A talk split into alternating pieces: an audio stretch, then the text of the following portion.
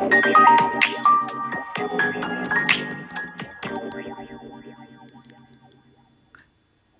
月17日。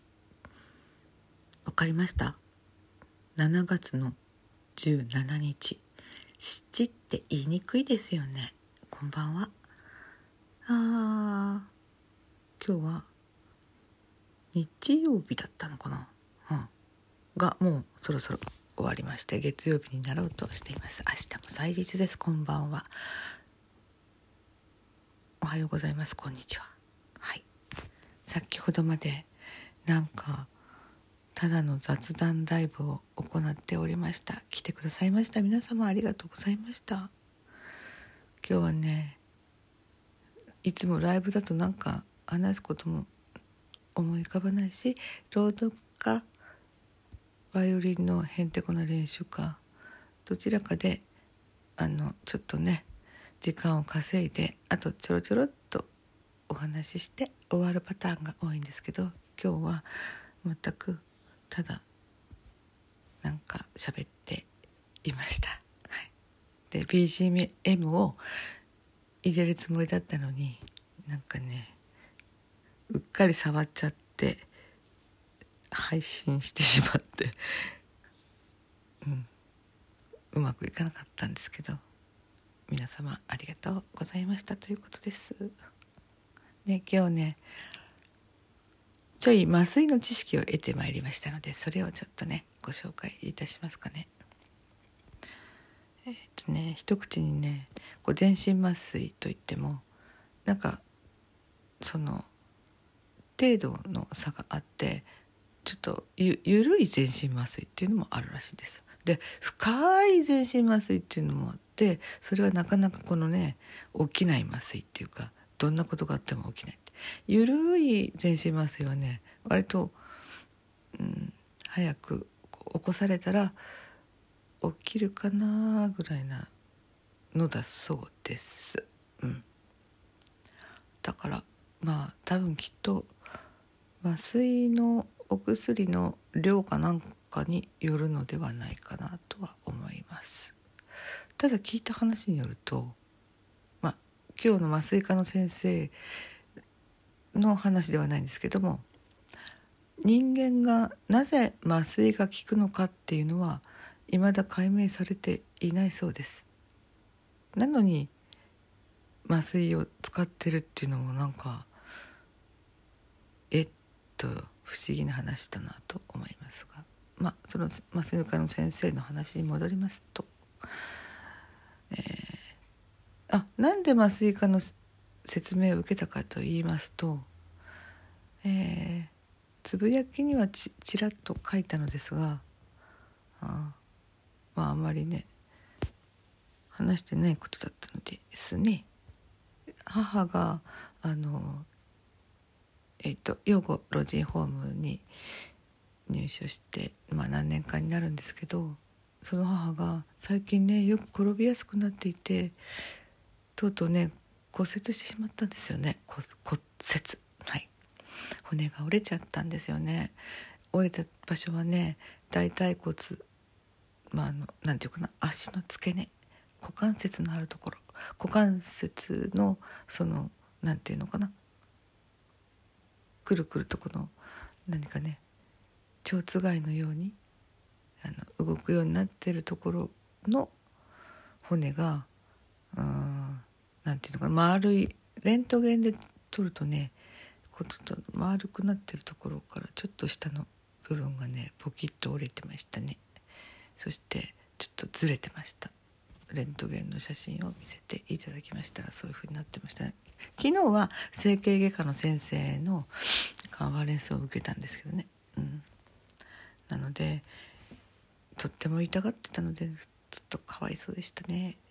で園からは看護師若い看護師さんともう一人えー、っと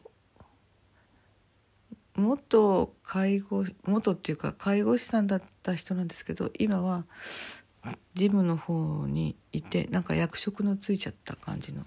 まあその方もね40歳ぐらいの方ですね。共に女性の方。看護師さんは看護師さんは30歳いってないくらいかな。まあ年はどうでもいいかもしれませんけど、うん、まあちょっとビジュアルを想像するにはそういう感じですかね。でまあ昨日はうん昨日はね9時私行けたのが9時半で、ま、待っておられたんですけど。からああとね入院が決まったのがね2時ぐらかな。それまでねちょっとお腹空いちゃってねなんか食べたいなと思ったけど看護師さんもねその園の方もねじっと我慢して仕事をされてるのに私だけお腹空いたって言えないなとちょっと思いましたね。なんてやつだなんて娘なんだって感じですけど。うん。で麻酔の話です。麻酔そうそう。か。ですからあ股関節部分があの骨折なので下半身ですよね。で普通下半身があの手術の場合は部分麻酔にするそうですね。で、えー、手術している部分はその痛さとかは感じないけれどもあと何やってるか分かるっていう。上半身は麻酔かかってないっていう。そういうのもあるらしいんですけど、えー、まあ母の場合は、まあ、全身麻酔の軽い方のものにしてあとブロック注射をするかもしれませんねって話でしたね。えっ、ー、とね全身麻酔は意識が朦朧もしくはなくなない感じ？全然わかん眠っちゃってる感じにはなれるんだけれども痛みっていうのは全然あのものすごく深いのだったらまあ何をされてるか分かんないんですけどちょっと軽めのだと痛みに対しては反応するから痛みの反応をなくすためにあの別にブロック注射を打つそういうふうな手法で多分やっていくだろうというふうな説明でした。うん、なので軽い麻酔全身麻酔でそれにプラスするんですねって言うと、まあ、その通りですというふうにおっしゃいました。うん、まあでもね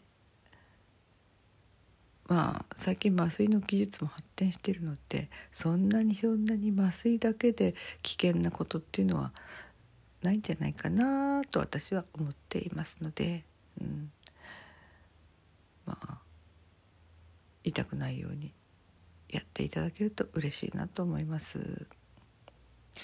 でライブの時にはちょっとまあ不謹慎にもというかその説明をしてくださった麻酔の麻酔科の先生がかっこいい人でした。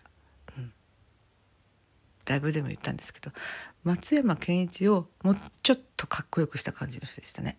うん、で髪はねなんかスキンヘッドに近い本当になんか反っちゃったような感じの髪でで目力が鋭くってなかなかちょっとアジアンテイストな感じもあったりしてなかなかね背が背背も高かったかなかそのかっこいい先生でしたね。うん、で頭良さそうだしなんと言って。そんなこと言ってもしょうがないんですけど、まあ、眼福眼福。まあ痛い思いをして辛い思いをして手術するのは母なのでかわいそうだなと思います。うん。ね何もしてあげられないコロナだから会いに行ってあげることもできないしね。でも昨日はねまだ入院しているわけじゃないので待合室で待ってるだけなので会えました久々3月に脳外科受診してた時にも会うことができたのですけどね4ヶ月ぶりっていうことですね。まあ、私のことは覚えてましたね。でえー、っとね入院が決まって入院する時に、えー、ストレッチャーをしてあの入院の病棟まで運ぶ時になんかね手をねこう上に上げるから「あれどうしたの?」って言ったら園の人が「あ手を握ってほしいようですよ」って言うんですよね。あお母さんねやっぱりちょっと不安なんですよね」って言うから私が「ああなるほどな」っていうか「なるほどな」もないよね「えどうしたの?」って感じだった。ね、手を握ったらぎっちり握って園の人が「なんか強く握ってますね」とかって言ってましたね。怖かったのかもしれない。あの環境変わって。まあね。うん。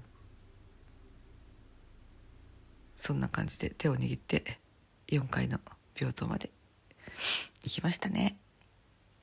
で病室には入れてもらえなかったですね。まあねいろいろとあった。私は母だけど、うん、どんな状況になっても母は母。うん。あの人らしいなってとこがいっぱいありました。看護師さんに対してもねなんかすっごいね女王様っぽい感じになっててね。うん。この感謝の雰囲気ってないのかなとかちょっと思ったりしますけどね。まあね気の強い人ですからね。そういうことなのかなと思って、うん、でもね園の人も看護師さんもとっても優しく接してくれるんですよね。痛いかもしれないけどもう少しの我慢だからねって。CT 取るまでにまだ時間があるけどねって。優しい人だなと思いました。そんなこんなであもう11分経ってしまいました。明日手術なんです、うん、頑張ってほしいなと思う、うん、パフォーマンスが落ちたらかわいそうだしね。そう思いました。それでは皆さんおやすみなさい。